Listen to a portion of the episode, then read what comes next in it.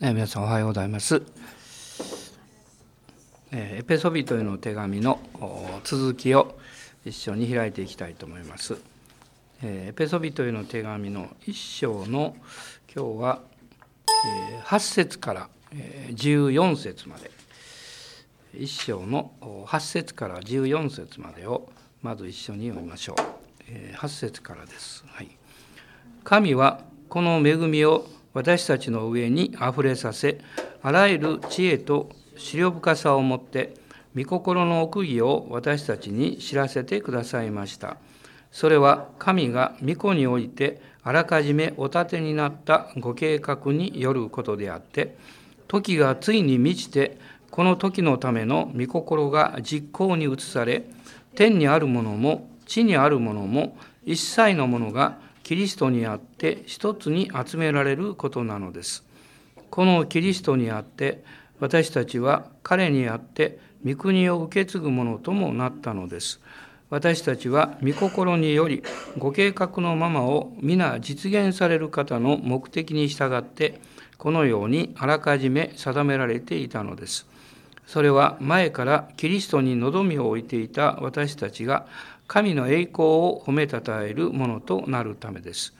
またあなた方もキリストにあって真理の言葉、すなわちあなた方の救いの福音を聞き、またそれを信じたことによって約束の精霊をもって勝因を押されました。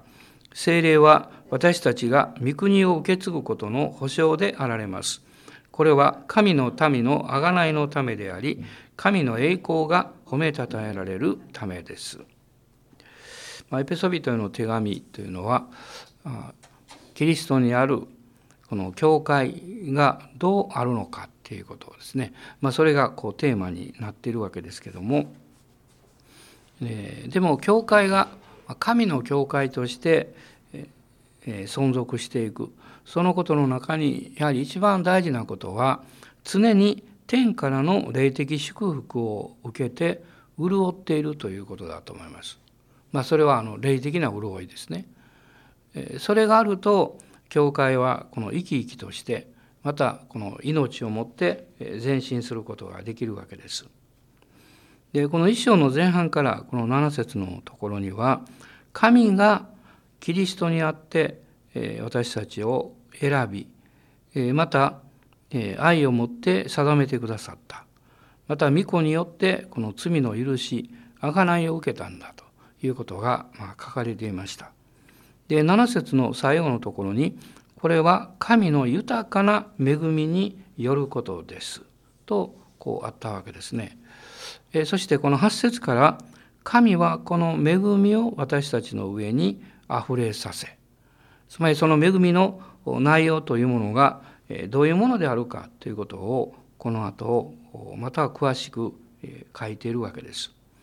でここに、まあ、2つの面を見ることができますけどもまず一つはこの恵みというのは7節までにあった天にある全ての霊的祝福ということを指しています。まあ、そこにさっき申し上げた選びとか子とされるとか罪の許しというものが含まれているわけです。そしてこの9節以降を見ていくともう一つの面は「御心の奥義」という言葉が出てきます。神様の御心の奥義である。でそれは神が御子においてあらかじめお立てになったご計画によるんだと。神様があらかじめお立てくださっていたそのご計画それが御心として表された。で具体的にはこの後見ていくと12節までの間に3つのことを見ることができると思います。まず一つは天にあるものも地にあるものも一切のものが一つに集められることということが10節に出てきます。それはキリストにおいて一つにされるんだということですね。まあ、この訳はこのキリストに到達させるとか完成するでそういうこの意味を持っているようです。でヨハネによる福音書の17章の11節を読みたいと思います。まあ、ここにイエス様ご自身が祈られたことが出てくるわけです。17章の11節です。えどうぞ。私はもう世にいなくなります。彼らは世におりますが、私はあなたの身元に参ります。聖なる父、あなたが私にくださっているあなたの皆の中に彼らを保ってください。それは私たちと同様に彼らが一つとなるためです。彼らが一つとなるためです。また17章の21節から23 3節のところにもイエス様のそのような 祈りが書かれています。それは父をあなたが私におられ私があなたにいるように彼らが皆一つとなるためです。また彼らも私たちにおるようになるためです。そのことによってあなたが私を使わされたことを世が信じるためなのです。また私はあなたが私にくださった栄光を彼らに与えました。それは私たちが一つであるように彼らも一つであるためです。私は彼らにおり、あなたは私におられます。それは彼らが全うされて一つとなるためです。それはあなたが私を使わされたことと、あなたが私を愛されたように、彼らをも愛されたこととを、この世が知るためです。まあ、ここにも、えー、イエス様がですね、父なる神に対して私たちが一つであるように彼らも一つであるためです。そしてこの一つということの中に、えー、完成されていくそれはこの愛による完成であるということが分かります。この23節に「あなたが私を愛されたように 彼らをも愛された」そのことによって、えこの世が、えそれを知るためだというふうに書かれています。私たちが イエス様の救いを受けたあるいは神の子とされた教会が神に属するものであるということを最も力強くあの証しをするのはですね教会に愛があるクリスチャンたちを通してこの世にない愛というものが表されているということの中に起こるんだと思います。でエペソ書に戻りますけれどもえ2つ目のことはですねえこの一章の11節にありますが「御国を受け継ぐ者ともなった」と書かれています。でこれは、えー、あらかじめ定められていたのです。この11節にありますけどね後半に。えー、私たちが御国を受け継ぐ者ともなった。まあ、このことは神様があ選んでくださっていた。そしてあらかじめ定めてくださっていたことだということが書かれています。そして3つ目は神の栄光を褒めたたえるものとなるためです。神の栄光を褒めたたえるものとなるためです。だからここにですね、神様の御心の奥義ということが、この9節以降には、天にあるものも地にあるものも一つになるんだと。そして、御国を受け継ぐものとなるんだということ。三つ目は、その結果、神の栄光が褒めたたえられるためです。でここに、まあ、興味深いこと表現があるんですけどそれは12節ですね前からキリストに望みを置いていた私たちがと書かれています。前からということはこのパウロがこの書簡を表すずっと以前からですねそのことはすでに委ねられていた与えられていたということです。で第一ペテロの一章の10節から12節を一緒に読みましょう。で第一ペテロの一章の11節と12節です。どうぞ。彼らは自分たちのうちにおられるキリストの御霊がキリストの苦難とそれに続く栄光を前もって明かしされた時誰をまたどのような時を指して言われたのかを調べたのです。彼らはそれらのことが自分たちのためではなくあなた方のための奉仕であるとの啓示を受けました。そして今やそれらのことは天から送られた精霊によってあなた方に福音を語った人々を通してあなた方に告げ知らされたのです。それは見つかりたちもはっきり見たいと願っていることなのです。まあ、やがておいでになるメシアの苦難と栄光、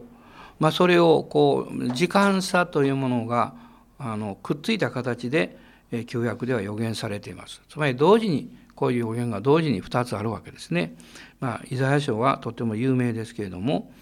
でまたこの12節を見ると見つかりたちもはっきり見たいと願っていることなのです。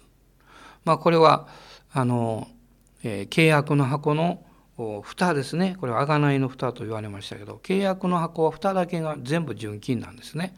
あと周りはあのアカシア材の上に金箔が貼られていたわけです。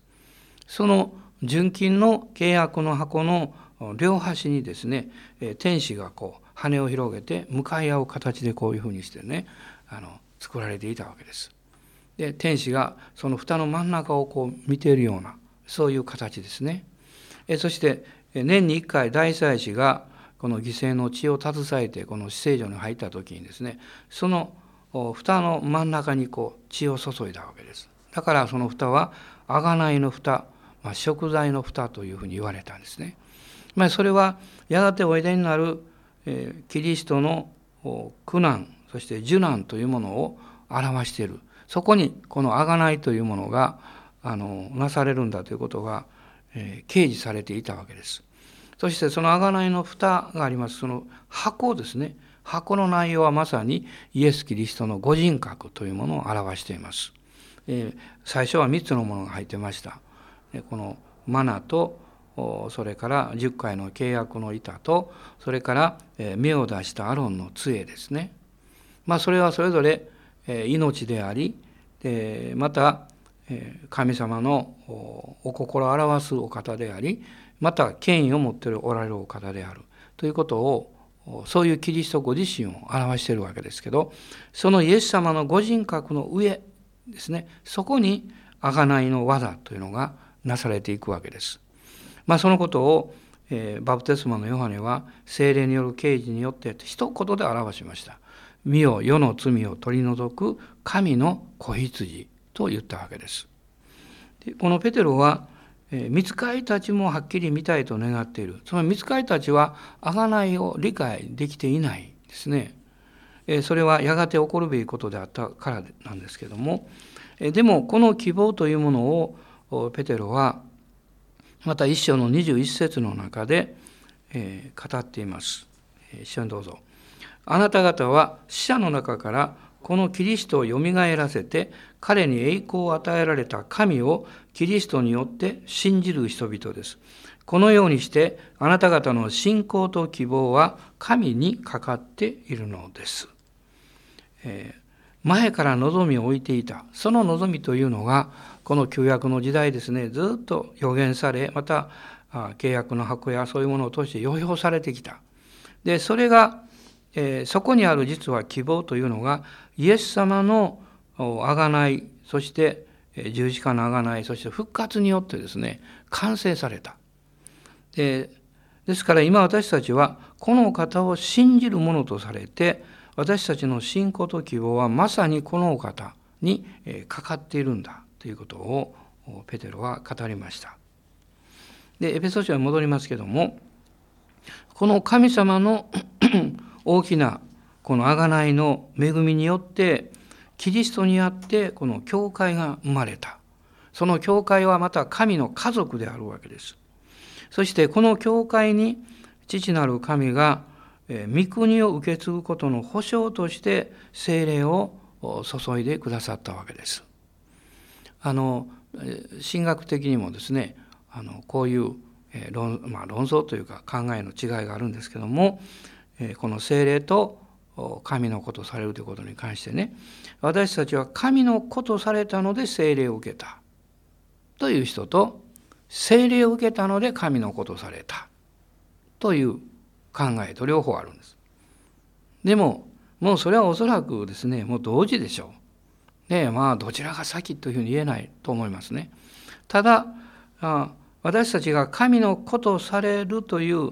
えー、そのえー、まあ、理由というかねその保証はイエス様の十字架の贖いにあるわけです。また私たちが神のことをされたという、えその救いをもたらしてくださったのも精霊様ですけども神のことをされた結果として精霊が内助されているということもまた言えると思います。でこのところに一章の13と14の中にですね、え13節ですか約束の精霊をもって承認をされましたと書かれてますね。約束の精霊実はこの言葉は聖書にはここしか出てこないんですね。約束の精霊という言葉は。でもこのガラテヤ人への3章の14節の中には、えー、同じことなんですけど約束の御霊という言葉で出てきます。ねまあこれはえー、このことが表していることはですねまず13節にありましたけれども救いの福音を聞いて信じたことによって、ね、キリストにあって受けたんだキリストにあるということがここにも出てくるわけです。まあ、9節から実はこの13節の間にですねキリストにあってという言葉が3回出てくるんですけどもこの3つ目のところがキリストにあって約束の聖霊を受けた。2番目はですね戻りますけどキリストにあって御国を受け継ぐものとなった。1番目はキリストにあって一つとされた。まあこれはもう同時に起こっていることなんですけども、えー、まあ、その結果、えー、聖霊様がおいでくださった。で聖霊様が御国を受け継ぐことの保証として私たちのうちにおいでくださったここからですね信仰が始まっていきますまさにこれは信仰の出発点あるいは霊的な命が精霊によって与えられてそしてこれが踏み出されていく私の信仰が踏み出されていく第一歩と言ってもいいと思いますね。ヨハネによる福音書の20章の22節を開いてください20章の22節です復活されたイエス様が弟子たちに現れなさってそしておっしゃったあの言葉なんですね。22節どうぞ。そしてこう言われると彼らに息を吹きかけて言われた。精霊を受けなさい。精霊を受けなさい。常に神様の御業というのは神の言葉と精霊による命。この2つが一つに融合されてですね一緒に働いてそして神の力というものが表されていきます弟子たちは信じようと思っても信じられなかったんですね聞いて信じようと思ったんですけど信じられなかったでも霊的な目が開かれそして精霊が注がれた時に彼らは信じるものとされたわけですまあそれ以降は信じようとしなくてもいいんですね。信じるものとされたからです。聖霊様はそのように霊的命というものを私たちに与えてくださいます。で、エペソ書の一章の13節のところには、約束の聖霊がそのようにおいでくださった。そして、それは勝因である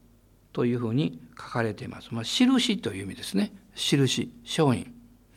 でこの言葉はエペソ書の4章の30節にも出てくるんですね。4章の30節どうぞ。神の精霊を悲しませてはいけません。あなた方は贖いの日のために精霊によって勝因を押されているのです。もうシールが貼られてるね。あなた方は神の子ですよっていうこうシールが貼られているわけです。でこの、まあ、内容というのはですね、まあ、他のところにも私は見ることできるんですけども、えー、例えばロマ書の4章の11節、えー、ロマ人の手紙の4章の11節ここにもその言葉が出てきます。彼は割礼を受けていない時信仰によって義と認められたことの勝因として割礼という印を受けたのです。それは彼が割礼を受けないままで信じて義と認められる全ての人との父となりこれは割礼のことについて言われてますけど割礼というのは信仰によって義と認められた証として勝因として割礼を受けたんだと。つまり私たちもそうですね神の国を受け継ぐことの保証それは精霊が内住されるんですけどそれは救いの結果ですね救われた人ですというこのシールを神が私たちに貼ってくださったわけです。えー、そして、えー、エペソ書のところに、まあ、もう一度戻りますけども、まあ、ここに、えー、御国を受け継ぐことの保証、えー、という言葉は14節に出てきますけど御国を受け継ぐことの保証、えー、それは、えー、同じその少し前11節にも書いてました。私たちは彼にあって御国を受け継ぐものともなったのです。でその保証は何か。それは14節に出てきますね。精霊が約束の精霊が勝因を貼られた。シールを私たちに貼ってくださった。ということです。でこの、えー、修行のこの保証という言葉はですね御子に受け継ぐこの修行ですねこの修行の保証という言葉は発保とか担保あるいは手付金という、そういう意味を持っています。つまり精霊が私たちのうちにおられるということは私たちが救われあがなわれ私たち自身も栄光の体を受けるということの保証金がですねすで、えー、に、えー、手付金ですかねそういうものがもう完成しているというふうに言えるわけです。そしてそれは14節の最後にありますけど神の民の贖いのためであると書いてます。つまり贖いの完全さというものを証拠立てるものは何なのか。で御言葉の約束がありました。そしてそれが歴史的に、えー、事実として、え実行されました。でもその後ですね後の人たちが本当にそうだったの？ってねこの約束と約束が歴史的に実行されたこの2つの内容の保証はですねその後キリストを信じることによって聖霊を受けるということによってですね逆に明かしされていくわけです。最初の人はそれを信じて聖霊を受けたんです。でも今は私たちはうちにおられる聖霊様の存在というか精霊がおられることによって逆に歴史的事実と神の御言葉の約束の真実さというものを振り返ってですね確認をすることができるつまり証拠立てることができるわけです。でこの贖いの完全さというものはまだこの今の地上の私たちの人生においてはそれが継続されて完成されている途中に途上にあるんですね。神様の前においてはもう完成されています。しかし私の現実体験の中においてはそれが継続されているつまりそれが成果と言われるものですね。で、まあ、最後にロマ人の手紙の8章の23節を読みたいと思います。ロマ書の8章の23節です。一緒にどうぞ。そればかりでなく、御霊の発をいただいている私たち自身も心の中でうめきながら子にしていただくこと、すなわち私たちの体のあがなわれることを待ち望んでいます。まあ、パウロはこの第二コリント5章の中でですね、私たちはこの地上の幕屋を着てうめいているんだと。やがてそれはあその埋めてる理由はですね天の幕屋を着ようとしてるからつまり私たちの体もこのあがなわれていくそれを私の霊は信じていて私の魂もそれを知っていてそしてそのことがなされているプロセスのうめきの中に今私の地上の人生が置かれているんだということを彼は語っています。でも私たちにとって大事なことはですねそれが今うめきの中にあったとしてもそれは私たちのこの生き様というかその、えー、苦しみを持ってるんですけどその生き様そのものの中にですね神が喜んでくださっているという、えー、それを信じることのできる信仰がある。